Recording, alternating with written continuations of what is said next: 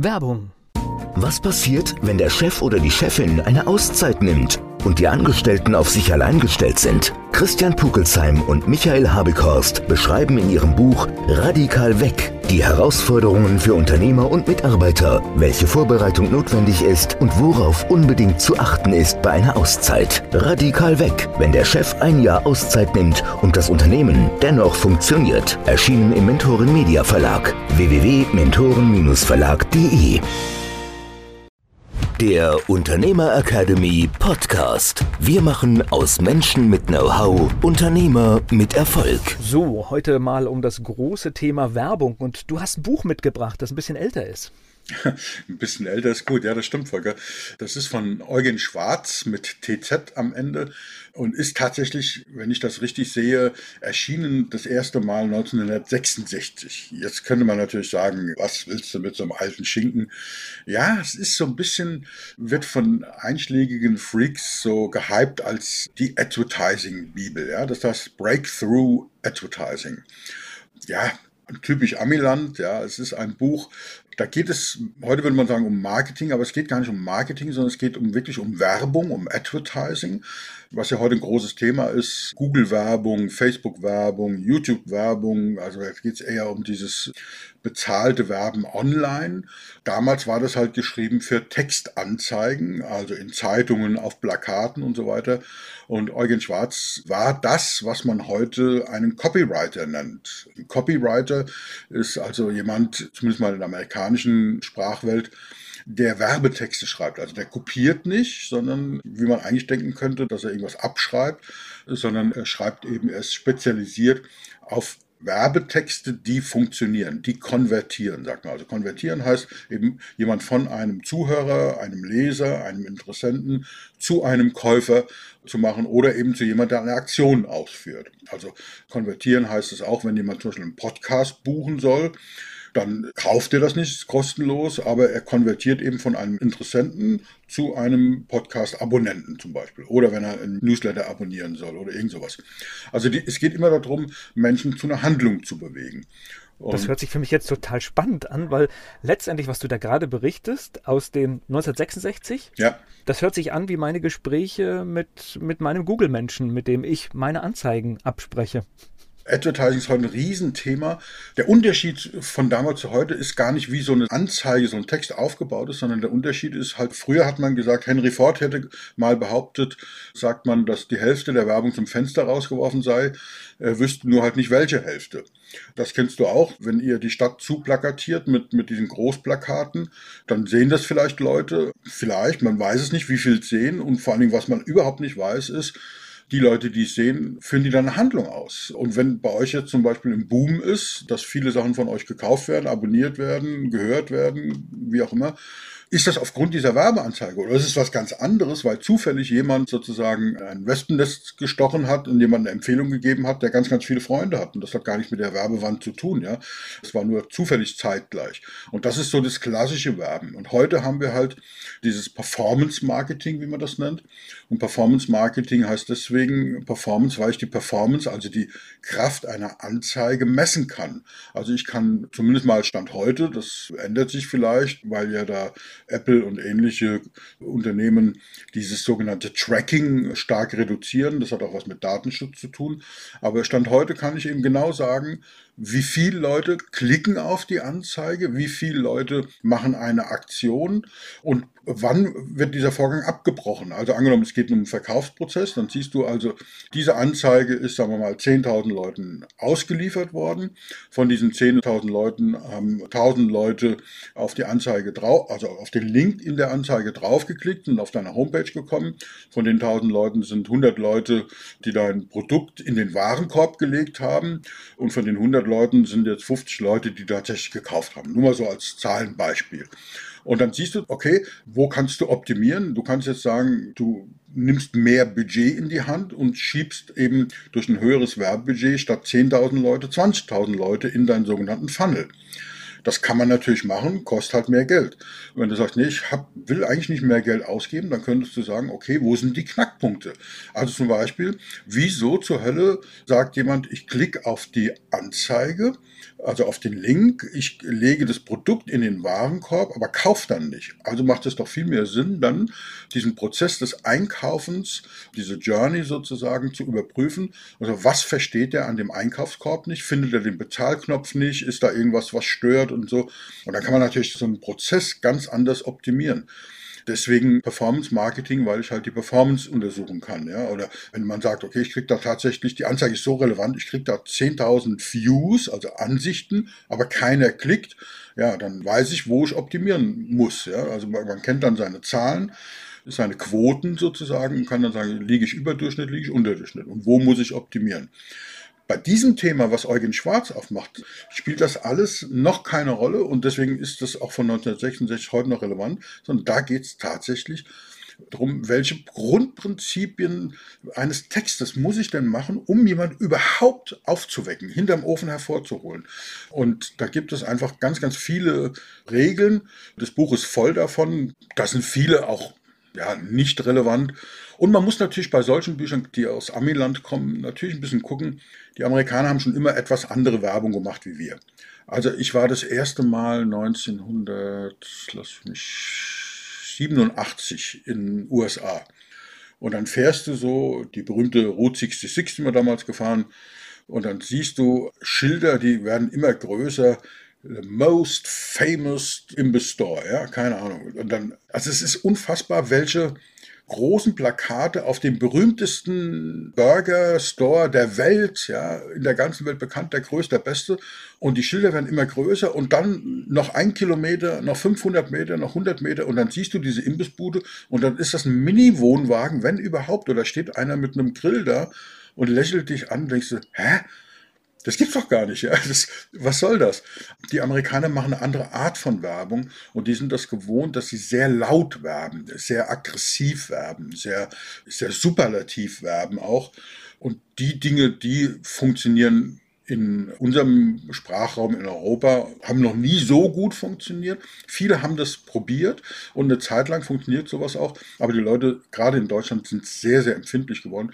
Ich finde es gut, weil damit eine angenehmere Werbekultur da ist. Im Fernsehen passiert das immer noch nicht so in den sogenannten Unterschichtensendern. Ja.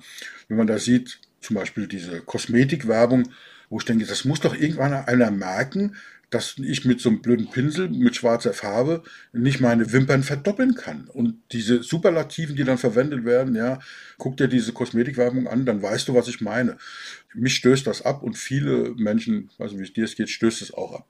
Aber trotzdem, diese psychologischen Grundprinzipien, und ich habe jetzt drei rausgesucht, die überhaupt nicht laut sind, sondern eher im Gegenteil, die funktionieren auch bei uns. Immer noch. Also es ist verblüffend, aber Copywriting, Texten, gute Werbeanzeigen, gute Werbetexte funktioniert immer noch. Und das betrifft ja nicht nur eine bezahlte Anzeige, das betrifft zum Beispiel auch die erste Seite einer Homepage. Weil auch dort muss ich einen Text schreiben, der so attraktiv ist, dass die Leute auf der Homepage draufbleiben und weiterlesen. Kennst du das Phänomen, das die Amis sagen Tabbing, also von Tabulator, Tab? Kennst du das? Tabbing? Nee, sagt mir nichts. Also viele sagen, bei der Suche, wenn du in Google etwas suchst, betreiben viele Menschen Tabbing. Und ich erwische mich tatsächlich auch manchmal dabei, dass ich das mache. Aber ich habe es früher nicht bewusst wahrgenommen. Erst als ich dieses Wort gelernt habe, Tabbing, das passiert folgendes. Du gibst einen Suchbegriff in Google ein und dann kriegst du ja also hunderte oder tausende von Suchbegriffen, aber du guckst halt die ersten ein, zwei, vielleicht drei Seiten durch maximal. Ja. Die meisten überfliegen dann sogar oder überspringen sogar die Werbeanzeigen, wie auch immer, und gehen nur auf die organische Suche. Und dann guckst du in der organischen Suche, das sind so zwei Zeilen, maximal drei Zeilen Text. Und wenn die diese drei Zeilen Text dich ansprechen, dann wird ein neuer Tab aufgemacht, ein Tab im Browser. Aber die Leute gehen nicht auf den Tab und lesen, sondern die bleiben in Google drin. Und klicken zum Beispiel auf den, lesen die zweite organische Meldung, nee, gefällt mir nicht, lesen die dritte, ja, könnte sein, klicken wieder drauf, machen einen neuen Tab auf. Und am Ende des Tages haben sie zwei, drei Google-Seiten durchgeblättert und haben so zehn Tabs offen. Und das nennt man Tabbing. Und dann wird, werden diese zehn Tabs angeklickt und dann hast du maximal drei Sekunden Zeit, jemand davon zu überzeugen, dass er deine Seite liest. Das heißt, viele Bücher und viele ja, längere Texte oder ein Vortrag ist immer so, dass du nicht mit der Tür ins Haus fällst, sondern dass du das schön strukturiert aufbaust, einen Spannungsbogen aufbaust und so weiter.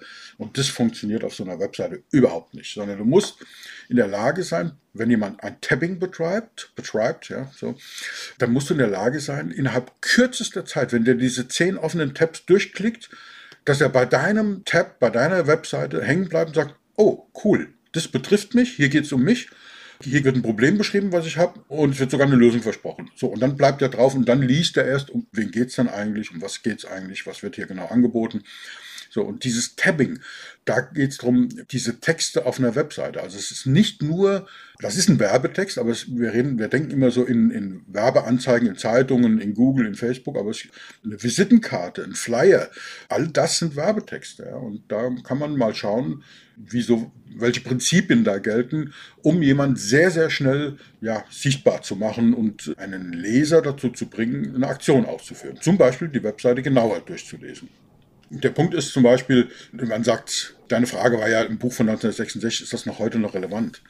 Ich sage dir mal ein Beispiel, was viele kennen, die sich mit Homepages beschäftigen, die gar nicht wissen, wie alt der Begriff ist. Du kennst es wahrscheinlich, das nennt sich Above the Fold. Schon mal gehört? Ja, klar. Ja, the Fold auf einer Webseite, das ist praktisch das, wenn du eine Webseite aufmachst, auf einem normalen Bildschirm, also auf einem Desktop oder auf einem Tablet oder auf einem Smartphone, was du siehst, ohne zu scrollen, ohne den Bildschirm zu berühren, ohne die Maus zu berühren und ohne eine weitere Aktion. Und das ist das, was im Tabbing eben relevant ist, nämlich das ist das, was du siehst. Und kaum einer scrollt da durch und das sind die ersten Zeilen. So, die, was die Leute nicht wissen, wo kommt denn above the fold dieser Begriff her? Und der ist natürlich uralt, weil wenn du dir einen, in Deutschland ist ja alles gedient und genormt und so, wenn du einen DIN-Lang-Umschlag nimmst, so einen sogenannten Fensterumschlag, ja, wie ja die meisten Briefe halt verschickt werden, dann hast du da einen Fensterumschlag und wenn du das Schreiben dort rausholst, was lesen die Menschen? Was liest du in dem Schreiben? Ja? Und dann ist ja in diesem Ding Langumschlag, da ist ja ein DIN A4 Briefbogen drin und der ist zweimal gefaltet. Das heißt, er hat drei Bereiche und diese drei Bereiche sind eben so, dass du einen oberen Bereich hast und das ist der, der oberste Bereich, das ist above der obersten Faltung, also oberhalb der obersten Faltung, above the fold. Und das ist das, was du siehst, wenn du den Brief auf dem Briefumschlag rausholst. Und was ist da drauf? Das Wichtigste, was da drauf ist, ist natürlich die Adresse des Empfängers. Weil wenn die nicht drauf wäre und wenn die nicht im Fenster des Umschlags zu sehen wäre, könnte der Postbote das nicht zustellen. Also das ist immer das Wichtigste. An wen richtet sich deine Botschaft? Weil sonst bleibt das Ding im Postverteileramt liegen, weil keiner weiß, wohin damit. Ja, dann wird es halt an den Weihnachtsmann in die Post da reingeschickt, einmal im Jahr, aber es erreicht deinen Kunden nicht. Also das ist ein Ding, was drin sein muss bei Above the Fold. An wen richtest du dich? Und das Zweite, was drin ist, was liest du, wenn du, wenn du so ein Ding aufmachst und da steht drin an Herrn Volker Pietsch, persönlich vielleicht sogar, ja, oder vertraulich persönlich. Was liest du dann als allererstes, nachdem du die Adresse gelesen hast? Das ist das, was du liest. Geht, ist das Ding überhaupt für mich oder ist es für einen Nachbarn? Hat der Postbote das richtig genau, also eingeworfen? Also ist für mich und dann will ich natürlich wissen, wer schreibt mir. Genau. Und was ist dann das nächste, was, was du anguckst? Um was geht's? Genau. So, und das siehst du, ohne den Brief auseinanderzufalten, im Idealfall weil oberhalb der Faltung siehst du eine einzige Zeile des Briefes, nämlich die Betreffzeile. Und diese Betreffzeile, die, jetzt reden wir wieder über Advertising, diese Betreffzeile sollte in einer Zeile, du hast dann nicht fünf Zeilen oder einen halben Absatz oder eine halbe Seite Zeit zu erklären, lieber Herr Pietsch, um das geht's hier gerade, sondern du hast eine einzige Zeile Zeit, dich so neugierig zu machen, dass du den Rest des Briefes liest.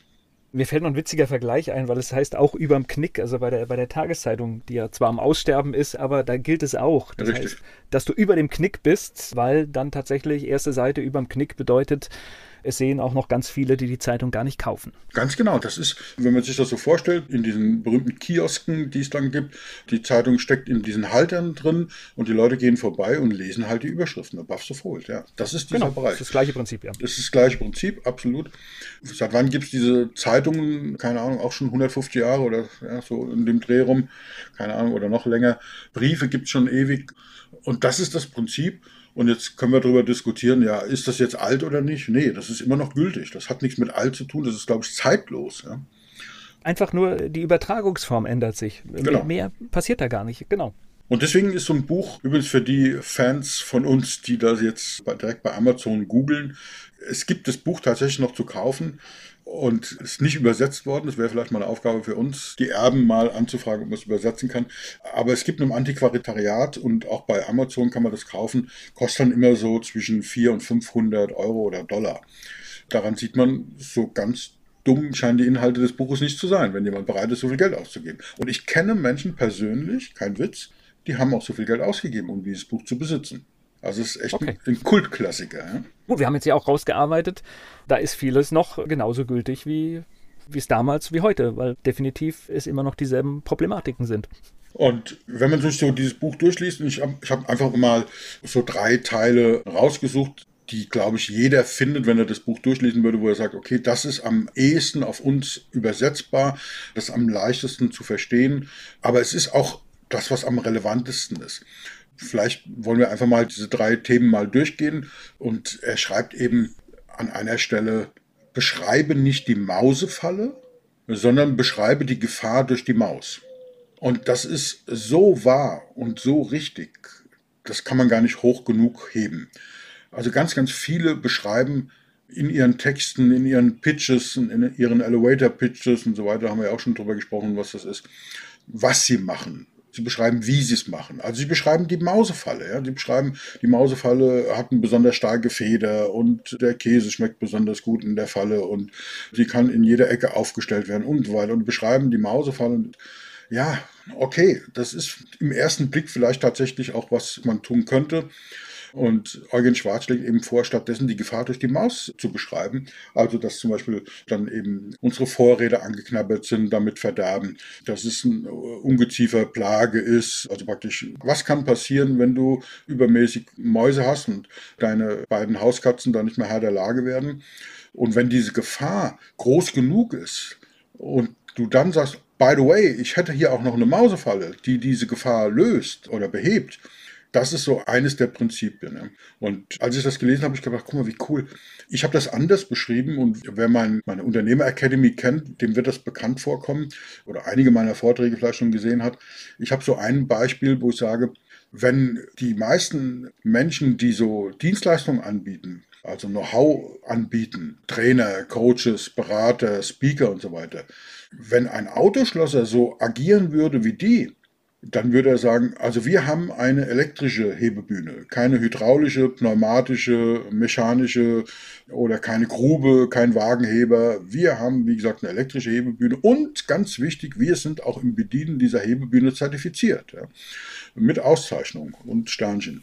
Und die Frage ist, wenn ich dich frage, in welche Werkstatt gehst du, was haben die für eine Hebebühne, eine elektrische, haben die eine Grube? Also ich könnte fast wetten, ich sag mal, 99 Prozent der Menschen wissen das nicht, ja? Oder weißt du es? Ja? Also ich weiß es nicht. Ich weiß es nicht und ich setze noch einen drauf, es interessiert mich nicht. Genau. Ja, das ist, das ist noch nicht mal ein draufgesetzt, das ist zwangsläufig. Natürlich, was soll das? Es interessiert mich nicht die Bohne, wie die das machen. Ja? Weil wenn ich das wüsste, dann würde mich das so interessieren, dass ich es wahrscheinlich selbst machen könnte. Genau. Ja, das interessiert niemand. Also niemand interessiert, wie du deine Mausefalle konstruierst und ob du im Bedienen der Mausefalle zertifiziert bist. Ja. So, aber wenn du eben die Gefahr durch die Maus beschreibst, also dann ist es halt was anderes. Also nicht bei dem Beispiel mit dem Autoschlosser zu bleiben. Deswegen habe ich gedacht, guck mal, der Schwarz ist noch, war damals schon wirklich sehr, sehr fit und da kann ich auch wirklich was von lernen. Weil ich sage halt, naja, wir beschreiben nicht die, die Hebebühne, sondern wir beschreiben den Nutzen, den eine gute Werkstatt hat. Ja? Aber noch besser ist es nicht den Nutzen zu beschreiben, sondern die Gefahr zu beschreiben, wenn du in die falsche Werkstatt gehst oder wenn du nicht in die Werkstatt gehst. Ja? Und das ist das, was mit diesem Advertising, mit dem Copywriting gemeint ist, dass du Trigger findest, die Leute wachrütteln und sagen, ey, guck mal, wenn ich hier die falsche Werkstatt auswähle, dann kann es passieren, dass mir nach ein paar Kilometern der Motor auseinanderfällt und der Schaden, der da ist, um bei dem Beispiel zu bleiben, ja, dann sagt der Hersteller, du bist in der falschen Werkstatt gewesen, gibt es keine Garantie und ich bleibe auf den Kosten sitzen. Und was kostet ein neuer Motor für dein Auto? Ja, ein paar tausend Euro mal sicherlich. Und das ist so die Gefahr, die entsteht. Also beschreib nicht deine tolle Werkstatt, sondern beschreib die Gefahr, die besteht, wenn du nicht in die Werkstatt kommst oder das in die falsche Werkstatt gehst oder die falschen Maßnahmen machst. Also das ist wirklich welche Gefahr besteht, wenn jemand ja, keinen Podcast macht, zum Beispiel. Mangelnde Sichtbarkeit, unzureichende Reichweite, das mal ausführlich zu beschreiben. Das macht sicherlich mehr Sinn, wie zu beschreiben, mit welchem Schneideprogramm du die Podcasts nachher bearbeitest. Ja? Weil sag, Auch das interessiert meine Kunden überhaupt nicht, weil nee, die genau. wollen das ja gar nicht machen. Eben, genau. Ja, also die interessiert nur, dass wir diese Leistung anbieten können. Wie wir das machen im Detail, tatsächlich, das kann ich dir 99 Prozent der Gespräche sagen, das will keiner wissen. Ja, mich beeindrucken dann immer so, so bestimmte Dinge, wenn du dann aus der Technik was beschreibst, ja, dass du zum Beispiel an so einer Waveform-Kurve schon bestimmte Dinge siehst. Dann denke ich, cool, aber deswegen weiß ich immer noch nicht, wie du es machst, mit welchem Programm. Und ich bin auch noch nicht auf die Idee gekommen, das zu fragen. Die einzige Idee, die ich mir vorstellen könnte, wo ich der Meinung bin, das wissen zu müssen, ist, wenn ich selber machen will oder, oder machen könnte. Aber genau. dann buche ich dich nicht. Ja? Ich buche dich ja und deine Kunden buchen dich, weil sie es eben nicht machen wollen. Aber sie wollen einen Profi haben, der es richtig gut kann. Also musst du ja, wenn du deine Leistung beschreibst, eben andere Dinge beschreiben. Also zum Beispiel, was sagen Leute, die da zufrieden sind und was passiert, wenn das zum Beispiel, um bei dem Thema Podcast bei dir zu bleiben, was passiert, wenn du es selber machst? Ja? Was passiert?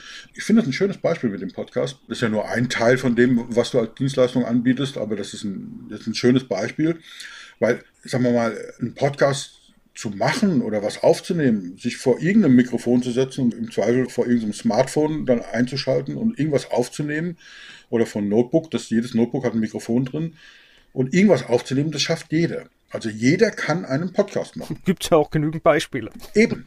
Und das ist genau das, was ich meine. Es gibt genügend Beispiele, wo man sagt, um Gottes Willen, also ich schaffe noch nicht mal die erste Folge, das ist so gruselig, das ist so hallig und das ist so, so viele Äs und Ms und was auch immer da alles vorkommen kann. Und deine Aufgabe wäre zu beschreiben, was da alles schiefgehen kann, was für Folgen das hat. Das ist also die Gefahr die, durch die Maus, die du da beschreibst, anstatt zu beschreiben, was du alles Tolles machst, ja, also mit welchen Programmen und, und welche Fähigkeiten du da hast. Ja. Das ist das, was Eugen Schwarz da meint. Ja, bin komplett bei dir und gibt es eigentlich gar nichts mehr zu sagen zu diesem Punkt. Dann kommen wir mal zum nächsten Punkt. Er sagt, ja. eine weitere These, die er sehr ausführlich im Buch beschreibt, ist, erschaffe keine Bedürfnisse, sondern erwecke sie. Und das ist ein spannendes Thema, habe ich auch in meinen Vorträgen drin, allerdings anders ausgedrückt und es sind offensichtlich wirklich ja, so Grundprinzipien, die absolut zeitlos sind. Nehmen wir mal ein Beispiel. Also, wenn wir über Zielgruppen reden, dann gibt es ja viele Irrtümer, was, was Zielgruppendefinition betrifft. Und ich höre es immer wieder. Ich hatte gerade gestern wieder einen Klienten, den habe ich gefragt, was ist deine Zielgruppe? Sagte zu mir KMUs. Es ist jedes Mal dasselbe. Alle. Ja. alle, nein, nicht alle. Keine Großkonzerne, keine Privatkunden, KMUs. So. Und dann sage ich zu ihm, das ist keine Zielgruppe. Also KMU, und das ist übrigens das, was am meisten genannt wird, ist natürlich ein statistischer Wert, aber es ist keine Zielgruppe. Aber das haben wir in einer anderen Folge oder werden es noch in einer anderen Folge beschreiben, was genau eine Zielgruppe ist. Der Punkt ist allerdings, wenn ich hier sage, ein statistischer Wert, oder Zielgruppe, dann sage ich, okay, eine Zielgruppe sind immer Menschen. Also bei einem Unternehmensberater zum Beispiel, ich finde den Begriff eigentlich nicht schön, weil man kann ein Unternehmen nicht beraten, man kann nur die Menschen im Unternehmen beraten.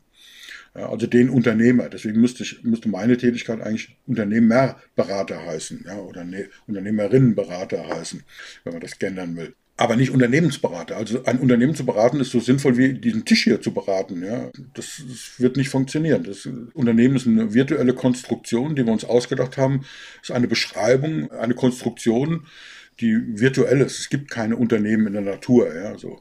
Ich kann auch einen Baum beraten, bringt auch nicht viel, aber kann Menschen beraten. So. Und wenn ich jetzt sage, okay, eine Zielgruppe sind immer Menschen, und dann gibt es so bestimmte Regeln. Und diese Schritte, die steigern die Begehrlichkeit. Also ich kann Menschen mit gleichen Wünschen, Zielen und Bedürfnissen beraten. Das ist so die schwächste Ebene. Oder ich kann eben Menschen mit gleichen Problemen, Hindernissen, Engpässen und Hürden beraten. Und das ist das, was so die bessere Alternative ist. Und das ist das, was ja bei mir zum Beispiel ganz häufig der Fall ist. Die Menschen haben nicht irgendein Bedürfnis oder einen Wunsch. Und natürlich könnte man sagen, die wünschen sich mehr Kunden, die wünschen sich mehr Umsatz. Aber eigentlich haben sie das Problem, dass sie nicht genug Kunden haben, dass sie nicht genug Gewinn haben. Das ist das Problem. Und sich auf das Problem zu fokussieren, ist sehr, sehr viel wertvoller und einfacher im Marketing, im Advertising, wie das Bedürfnis zu erschaffen. Und das Bedürfnis erschaffen, das ist zum Beispiel das, was L'Oreal macht. Ja? Oder überhaupt diese Kosmetikbranche, die wir eben schon mal hatten. Weil du weißt, vor 200 Jahren noch waren die Menschen mit den weißen Haaren der oder die Dorfälteste, das waren die Menschen mit, dem, mit der höchsten Anerkennung in der Dorfgemeinschaft, oder? Und zwar mit Abstand. Ja? Und irgendwann haben die Leute gesagt, so, das ist jetzt eine blöde Idee. Also graue Haare ist völlig unattraktiv. Dann bist du alt und aussortiert. Und wenn du ewig jung sein willst und attraktiv sein willst und sexy sein willst, dann musst du dir die Haare färben. Und hier, by the way, wir haben hier auch das passende Färbemittel, wo du deine grauen Haare eben in welche Farbe auch immer du verwandeln willst die Leute haben gar nicht das Bedürfnis gehabt, keine grauen Haare zu haben, weil es ja im Gegenteil eine besondere Stellung in der Gesellschaft ermöglicht hat, wenn man diese grauen oder weißen Haare hatte. Und deswegen ist das ein Riesenaufwand gewesen, den die Werbeindustrie da schaffen mussten, zu sagen, ich muss erstmal ein anderes Bewusstsein schaffen, ich muss also erstmal ein Bedürfnis erschaffen und sagen, graue Haare sind blöd. Dann erfolgt das Bedürfnis eben, okay, ich will keine grauen Haare mehr haben. Und jetzt sage ich, ich kann dein Bedürfnis lindern, ich habe hier etwas, was gegen graue Haare hilft. Das ist, wenn du L'Oreal heißt mit Nachnamen, kann man das machen. Ja, aber du weißt, L'Oreal macht in jedem Unterschichtensender, in jeder Werbepause drei verschiedene Spots. Wir können mal im Kopf ausrechnen, ohne da jetzt ins Detail zu gehen, was das kostet. Es rechnet sich am Ende des Tages, also das ist nicht die Frage, aber es sind Milliardenbeträge weltweit, die da täglich, ich weiß nicht, täglich, monatlich oder wie auch immer, es sind extrem hohe Beträge, die da zusammenkommen. Und die meisten unserer Kunden, meiner Kunden, deiner auch, haben einfach das Budget nicht, ein Bedürfnis zu erschaffen. Das schaffen wir nicht. Ja? Einfach vom Budget her, vom Zeitaufwand, von der Marketing-Power. So, und deswegen fällt das für uns weg. Und Eugen Schwarz hat eben schon vor ewig langer Zeit gesagt, er schafft keine Bedürfnisse, das schaffst du nicht, das ist ganz, ganz schwer, da hast du nicht das Budget dazu. Aber wenn, wenn du ein Bedürfnis erwächst, was sowieso schon schlummert, was sowieso schon da ist. Also das Bedürfnis nach mehr Kunden, das haben irgendwie alle. Das, du musst nicht erklären, dass es cool wäre, mehr Kunden zu haben oder mehr Gewinn zu haben. Das hat sowieso jeder. Und wenn, wenn du das antriggerst, dann ist das sehr viel einfacher. Und die Gefahr dabei oder sag mal, die Hürde dabei ist natürlich, dass wir in Zeiten der positiven Psychologie lernen, und das übrigens auch schon seit 1960, seit Dale Carnegie, positiv zu denken. Ja, und dann verwechseln das die Leute immer und sagen, du darfst negative Dinge nicht ausdrücken. Ja? Und deswegen wird das Wort Problem halt weggezaubert und dann sagt, wir haben ja keine Probleme, sondern wir haben Herausforderungen. Und da sage ich, ja, Marketing sind Herausforderungen echt blöd, weil wenn ich eine Herausforderung habe, dann stelle ich mich der und löse die. Ja?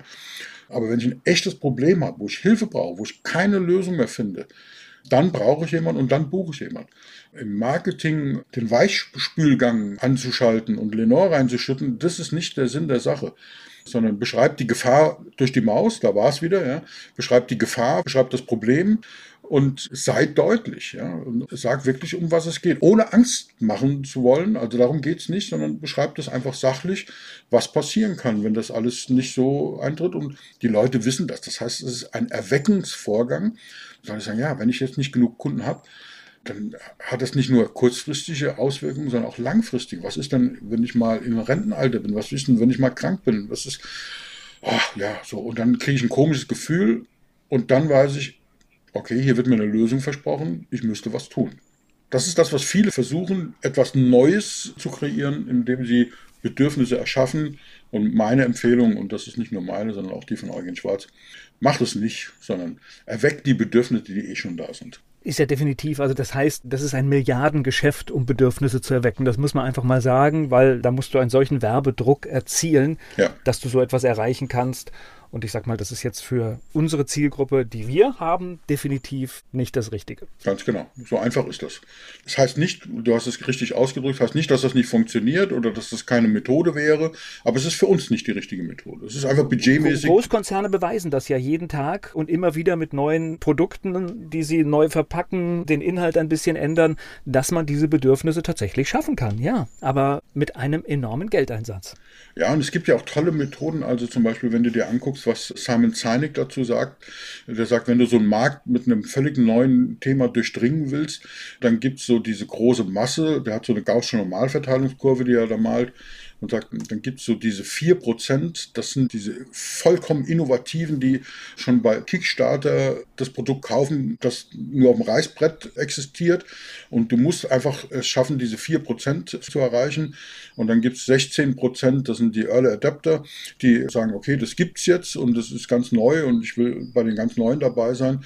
Und du musst es schaffen, diese 20%, also 4 plus 16%, diese 20% des frühen Marktes zu erreichen. Und wenn die das kaufen, dann hast du überhaupt erst eine Chance, in den großen Markt reinzukommen. Und es gibt am Ende dieser Gaußschen Normalverteilungskurve auch wieder 20 Prozent, die werden es nie kaufen, ja, weil die sagen, ich habe hier mein, keine Ahnung, Produkt, was ich schon seit 100 Jahren verwende. Das hat mein Großvater schon verwendet, das verwende ich weiter. Da kannst du dich anstellen, wie du willst. Die werden das nie kaufen. Ja. So, und da gibt es ja Regeln und, und Dinge. Damit kann man sich beschäftigen. Meine Empfehlung ist, wie du schon richtig sagst, für unsere Klienten, man kann sich das anhören, wenn man Zeit hat, als Hobby. Im Business ist das eine Information, die ich nicht wirklich brauche, weil es ist einfach marketingmäßig ein gigantischer Aufwand. Apple macht uns das vor. Total genial, ja. Ich bin ja froh, dass es diese 20 Prozent äh, gibt der Apple-User, weil die machen die Arbeit, damit ich dann nach den 20 Prozent ein Produkt kaufen kann, das in Ordnung ist und funktioniert. Genau, das kommt auch noch dazu, ganz genau. Ich bin denen dankbar. Ja, genau. Und das sind übrigens, by the way, das sind auch die, die dann vor dem Apple Store übernachten im Schlafsack. Ja. Weil du und ich, wir gehen dann halt die Woche drauf in den Apple Store und sagen, kann man das schon kaufen? Und dann greifen die ins Regal und holen das raus und wir sagen, warum haben die sich da angestellt? Ja, zwei Tage später gehe ich in den Laden, nichts los und ich kaufe das einfach im Regal raus. Ja. Ja, ich, bin, äh, ich bin ganz ehrlich, ich bin noch etwas später. Ich warte, bis die ersten Bugs draußen sind. Das ist sehr vernünftig. Ja. also es, es, gibt ja auch diese, äh, bei der Software, das hat ja auch was mit, Hardware ist ja da auch eine technische Geschichte, aber bei Software ist ja ganz extrem. Also installieren niemals eine 5.0-Version. Ja, also wenn, wenn die Apple Version 15.0 rauskommt, lass es. Ja. Installiere die 15.1 oder 15.01 oder sowas. Das vielleicht, aber niemals die .0. Ja. Und es gibt Leute, diese Early Adapters, die, die stehen auf diese .0-Version. Und du hast vollkommen recht. Gut, dass es die gibt. Für mich und für dich wahrscheinlich auch ist das ein Business-Tool. Da gehe ich kein Risiko ein. Ja. Oder ich möchte kein Risiko eingehen. Naja, und definitiv, es, es, gibt ja die, die haben Spaß dran, das zu testen und sie wollen die Ersten sein und nehmen die Fehler in Kauf. Und ich möchte durchaus früh sein, aber ich möchte die Fehler nicht in Kauf nehmen. Also bin ich jemand, der danach kommt. So. Wollen wir noch eine dritte These kurz beleuchten? Ja, natürlich. Er sagt zum Beispiel, also es ist meine Übersetzung, das ist nicht wortgetreu, aber such dir einen Goldadermarkt. Das heißt, was ist jetzt ein Goldadermarkt? Ich mache mal ein Beispiel. Wenn du als Coach unterwegs bist dann kannst du Einzelpersonen im privaten Umfeld natürlich coachen. Und der Prozess unterscheidet sich eigentlich oberflächlich betrachtet nicht wirklich von dem, wenn du den Vorstandsvorsitzenden eines Großkonzerns coachst. Weil die Methoden sind gleich, die Tools sind gleich, alles identisch, oder? Ja. So, welcher von den beiden Fällen, also Privatkunde oder Vorstandsvorsitzender, gleicher Coach. Welches ist der Goldadermarkt, der Goldaderkunde? Rhetorische Frage, ja, logisch. Also ich würde ich es schon beim Vorstand vermuten. Ja, vermuten. Es sei denn, ich habe vielleicht reich betagte Privatkunden, aber das wäre dann auch schon wieder sehr speziell. Das ist sehr speziell. Übrigens ist das eine Lösung, ja. Je spezialisierter man da ist, das ist tatsächlich gut, dass du das sagst, eine Möglichkeit. Deswegen, dann vergleichst du nicht Privatkunden gegen Vorstandsvorsitzende, also Businesskunden, sondern dann vergleichst du normale Privatkunden gegenüber Privatkunden, die besonders betucht sind, die in einer bestimmten Situation sind. Keine Ahnung, Konzernerben oder sonst irgendwas oder Angehörige von Konzernerben oder irgend sowas, ja, wo du sagst, oder Celebrities oder Dinge, da bist du hochgradig spezialisiert und das ist ja äh, im Marketing sowieso eine der am besten wirksamsten Methoden, sich hochgradig zu spezialisieren. Aber nehmen wir mal das, das Standardbeispiel. Natürlich ist es im B2B, sagt man, also Business to Business. Also du bist als Unternehmer, als Coach zum Beispiel ein Businessmensch und berätst andere oder deine Kunden kommen auch aus dem Business, dann nennt man das B2B, also geschrieben B2B, B2B, Business to Business. Und der andere Fall, wo du den Privatkunden, den privaten Menschen coachst, dann ist das B2C, weil du bist immer noch der gleiche Businessmensch, du verdienst damit dein Geld, dein Lebensunterhalt, deswegen ist es für dich Business. Aber B2C heißt Business to Customer, also zu, zum Endverbraucher. So, und wenn du jetzt ein Produkt hast, was nicht skalierbar ist, das heißt beim Coaching, da hast du nur 24 Stunden am Tag. Und wenn du dann noch so ein bisschen Schlaf abziehst, ja, und ein bisschen Freizeit und so, dann bleiben vielleicht so acht bis zwölf Stunden übrig beim Unternehmer. Dann kannst du in dieser Zeit, wenn du extrem gut durchgetaktet bist und sagst für jedes Coaching eine Stunde, keine Wartezeit, weil du einen Mitarbeiter hast, der die Leute schon vorbereitet und so, dann kannst du, wenn du in der Theorie zumindest mal so acht Kunden bei acht Stunden durchpeitschen, dann hast du aber immer noch, ob dann der achte noch die Leistung kriegt. Ja. Also in der Praxis sind es dann vielleicht vier oder fünf. Und ich kenne Coaches, die sagen, vier oder fünf Kunden am Tag, bist du verrückt. Ja. Das schaffe ich gar nicht, da drehe ich durch. Also das ist nicht. Ich wollte sagen, das ist, man muss ja auch immer die Perspektive sehen. Das kannst du vielleicht mal einen Tag machen, Richtig. aber definitiv natürlich nicht auf Dauer. Ja, ja. also ist es also zum Beispiel für einen Coach ist es der B2C-Markt extrem beschränkt. Das ist das eine von der Menge her. Der ist beim B2B-Markt genauso beschränkt von der Menge her, aber die Honorare richten sich ja immer nach dem gefühlten Nutzen. Nach dem gefühlten Nutzen und nach dem realen Nutzen der reale Nutzen, oder sagen wir, der, der Nutzen ist ja für beide gleich. Beide lösen ihr Problem.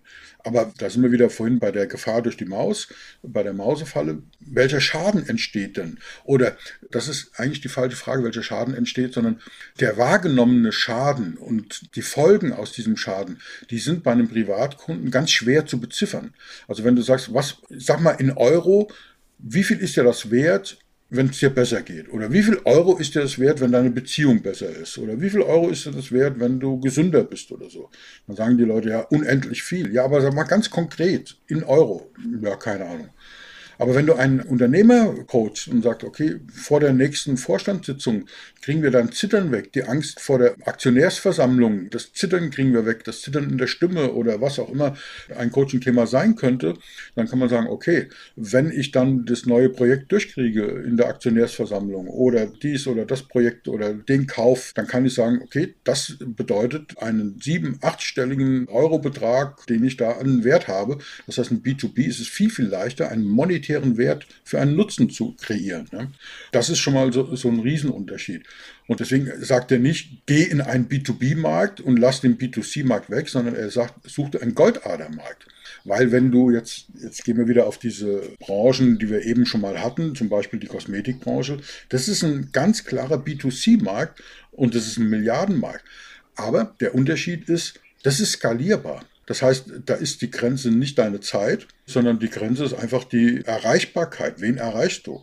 Und damit ist das wieder auch ein Goldadermarkt, weil du Leute erreichst, die eben nicht kritisch sind, die ja, leicht zu überzeugen, überreden sind. Deswegen Unterschichtenwerbung, ja, Unterschichtenfernsehwerbung, ja, hört sich böse an, ich weiß. Ja, es ist so ein Ausdruck von mir, es ist, soll nicht respektierlich gemeint sein, aber es gibt so Werbe, so Sender, wo Werbung drin vorkommt, wo ich denke, wer schaut sich das an? Und wenn ich dann die Statistiken mir anschaue, denke ich, oh, es gibt verblüffend viele Menschen, die sich das anschauen. Das ist ein böser Begriff, ihr wisst, glaube ich, was. Die auch noch Zeit haben, sich das anzuschauen. Ja. Das, das kommt nachher dazu, genau. Also das muss man wirklich von Fall zu Fall betrachten. Was ist da die ich Goldader? Finde, das Bild dieser Goldader, die finde ich noch besonders spannend, weil sie weist auch noch auf einen ganz fiesen Fallstrick hin. Ja. Weil wenn ich jetzt wirklich in dieses Bild nehme, wie früher Goldrausch war, dann gab es ja auch die Situation, dass manchmal Katzengold gefunden wurde und alle sich auf was Falsches gestürzt haben. Ja, da kann man mit sehr vielen Bildern, du hast vollkommen recht, das ist so ein Bild. Dann kann man zum Beispiel das auch, habe ich sehr, sehr oft nehmen, du hast dein Claim abgesteckt als Goldschürfer. Da war gut, ja. Das, ja, du hast dieser Claim, das war ja, du hast das Gelände ja nicht gekauft, sondern du hast das Schürfrecht erworben und hast dann vier Holzpflöcke eingehauen und hast gesagt, das ist jetzt mein Claim, dort habe ich das Recht käuflich erworben, nach Gold zu schürfen. Aber das Gelände hat ja nicht gehört. Das ist so der Unterschied zwischen Mieten und Pachten. Ja, wenn du ein Grundstück mietest, dann darfst du das Grundstück verwenden, darfst da dich drauf sonnen im Sommer, also ein Gartengrundstück. Aber wenn da ein Apfelbaum draufsteht, dann gehören die Äpfel dem Vermieter. Während wenn du das Gelände pachtest, dann darfst du das auch nutzen, darfst dich auch im Sommer da hinlegen und dich sonnen, aber die Äpfel, die vom Baum fallen oder die dort wachsen, die gehören dir. Deswegen werden zum Beispiel Restaurants gepachtet und nicht gemietet, weil die Erträge aus dem Verkauf des Essens, der Getränke und so weiter, die gehören dir, nicht dem Vermieter. So ist es hier genauso. Du hast also das Recht erworben, dort nach Gold zu schürfen. Und was auch ein schönes Bild ist, deswegen mag ich diesen Begriff. Eugen Schwarz nimmt einen anderen Begriff, aber ich, wie gesagt, für mich ist das ein Goldadermarkt. Das hat auch was mit Durchhalten zu tun. Ja, wenn du glaubst, da ist wirklich Gold und du gräbst und du gräbst, du weißt nicht, ob du, ob es da gar kein Gold gibt, ob du 100 Meter von der Goldader entfernt bist oder 10 Zentimeter. Du weißt es nicht. Das ist so diese hohe Kunst. Du kennst diesen Spruch, wenn dein Pferd tot ist, steig ab. Wann weißt du, dass diese vermeintliche, der Claim, die Goldader, verbraucht ist. Oder diese Beispiele gibt es ja in der Geschichte, dass jemand sagt, okay, ich habe jetzt hier gegraben, wie blöd, mein Geld ist alle, meine Kraft ist alle, ich habe keinen Bock mehr, ich fahre nach Hause. Und der nächste kommt und macht einen Spatenstich und hat die Goldader gefunden. Und das ist so die große Kunst. Da gibt es kein Patentrezept zu sagen, wann höre ich auf, wann ist das Pferd tatsächlich tot, wann steige ich ab und wie lange mache ich weiter. Ja? Und da gehört ein bisschen Erfahrung dazu, da gehört ein Blick von außen dazu. Da muss man sich auch den richtigen Berater suchen. Ich habe da auch viel gelernt. Ja? Und da gibt es viele Beispiele. Ich habe mich früher getraut zu sagen, das ist kein Goldadermarkt. Das ist Schwachsinn, lass es sein. Heute denke ich, wow, darf ich das? Ich weiß es nicht. Weil wenn, wenn man so Geschichten hört wie von Walt Disney, der keine Ahnung, angeblich 160 Banken konsultiert hat und alle haben gesagt, das ist eine scheiß Idee, lass es sein und hat nicht aufgegeben, ist von Bank zu Bank, bis dann eine Bank dann gesagt hat, okay, wir machen es, ja, und heute ist es ein Weltkonzern. Und diese Beispiele gibt es ja viele, ja. Thomas Alba Edison, ja, mit der Glühlampe und und und. Wo ich gesagt hätte, also spätestens nach dem hundertsten Versuch mit dem Faden ist das eine scheiß Idee. Der Faden verglüht immer, ja. Und der dann zigtausend angeblich Versuche gemacht hat, bis er diesen Wolframfaden gefunden hat. Das ist so die eine Seite, dass man sagt, halt durch, ja. Walt Disney und Edison haben es auch geschafft. Aber ich war auch mal auf einem Vortrag bei einer Gründermesse in Nürnberg. Das war auch sehr ernüchternd, wo ich gedacht habe, also 90 Prozent, 95 Prozent der Menschen, die dort stehen, werden die Goldader nie finden. Ja? Und das zu analysieren, profimäßig zu analysieren, zu wissen, wann mache ich weiter, wann werfe ich gutes Geld schlechtem hinterher und so weiter. Ja? Diese ganzen Sprüche, das ist die hohe Kunst. Und da gibt es kein Patentrezept, sondern da muss man ganz genau hingucken. Und manchmal muss man auch stur sein, ja? über alle Hürden hinweg es gibt noch mehr Beispiele, wo man sagt, äh, Goldadermarkt zum Beispiel Solo-Unternehmer versus Mittelstand. Ja, was ist jetzt Goldader? Und dann merkt man, das gar nicht so einfach. Ja. Vielleicht ist der Solo-Unternehmer, der alleine entscheidet, für deinen Zweck eine Goldader, weil im Mittelstand, keine Ahnung, in einem Prozess 15 Leute entscheiden und jedes Mal stille Post, ja, bis dann irgendeiner sagt, ja, wir buchen den Volker Pitsch zum Thema Podcast. Beim Solo-Unternehmer hast du einen Entscheider. Also was ist besser?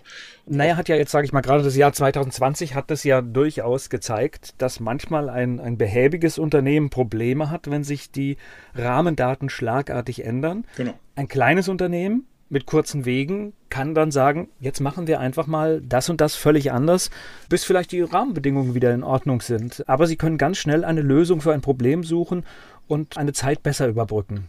Ja, und deswegen ist dieses Goldader-Marktthema so spannend, weil es da keine pauschalen Antworten gibt. Ja, wir haben es gesehen bei B2B und B2C, weil B2C kann in einem Massenmarkt durchaus sehr, sehr spannend sein. Die Hürden sind niedriger.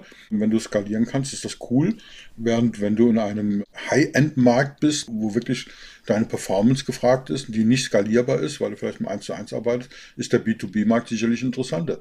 Und genauso ist es zum Beispiel bei dem Vergleich Solo-Unternehmer oder Kleinunternehmer. Also ich will jetzt nicht sagen Kleinunternehmer vom Umsatz her, sondern wenige Mitarbeiter versus Mittelstand versus Konzern. Viele haben früher gesagt, es hat sich so ein bisschen geändert, die zu mir kamen, ja, Konzern wäre cool. Sag, warum Konzern? Ja, weil die haben ganz, ganz viel Geld. Und ich habe dann immer so gesagt, naja, die haben deswegen viel Geld, weil sie total geizig sind und jeden Händler runterhandeln oder jeden Lieferanten runterhandeln und ohne Ansicht auf Nutzen und Personen einfach sagen, also wir zahlen nur so und so viel. Also es ist auch sehr viel schwieriger, die Wege sind sehr viel langsamer, die Strukturen sind zäh. Ah ja, okay, also habe ich das noch nicht betrachtet. Aber natürlich kann es sein, wenn du einen DAX-Konzern berätst und sagst, wie hoch ist der Nutzen, wenn wir hier einen Impact haben, dann ist der natürlich im acht- oder sogar neunstelligen Bereich. Das wirst du im Mittelstand nicht erreichen. Ja. Also deswegen, es gibt da keine pauschale Antwort, sondern die Auf, das ist eine Aufgabe. Ja. Also diese Aufforderung, such dir deinen Goldadermarkt, ist eine Aufforderung und das ist nicht einfach. Im Sinne von, okay, du hast jetzt B2B, klasse, du hast einen Goldadermarkt. Nee, das ist Bullshit. Oder ich arbeite nur mit Solo-Unternehmern. Ja, das ist ja nichts, ja, weil du musst in den Mittelstand. Nee, ist auch Bullshit. Es kommt wirklich auf den Fall drauf an und das macht es so komplex und das macht es so spannend auch. Ja. Und Was wir aber jetzt gelernt haben, ist, dass tatsächlich auch Dinge, die schon einige Jahrzehnte alt sind, heute noch ihren Wert haben und ihren Bestand haben und auch eine wertvolle Quelle sein können, um unternehmerisches Handeln zu optimieren, zu verbessern. Absolut. Jetzt werden wir das Buch verlinken in den Show Notes und dann wird es noch teurer. ja, genau. Ja, vielleicht sorgen wir in unserem Verlag, dem Mentoren Media Verlag, mal dafür, dass wir die Rechte davon kriegen. Ja, wäre ja mal eine Aufgabe. Machen wir. genau. So, ich danke dir für heute. Alles klar, war mir wie immer eine große Freude. Der Unternehmer Academy Podcast. Wir machen aus Menschen mit Know-how Unternehmer mit Erfolg. Werbung was passiert, wenn der Chef oder die Chefin eine Auszeit nimmt und die Angestellten auf sich allein gestellt sind? Christian Pukelsheim und Michael Habekorst beschreiben in ihrem Buch Radikal weg die Herausforderungen für Unternehmer und Mitarbeiter, welche Vorbereitung notwendig ist und worauf unbedingt zu achten ist bei einer Auszeit. Radikal weg, wenn der Chef ein Jahr Auszeit nimmt und das Unternehmen dennoch funktioniert. Erschienen im Mentoren Media Verlag www.mentoren-verlag.de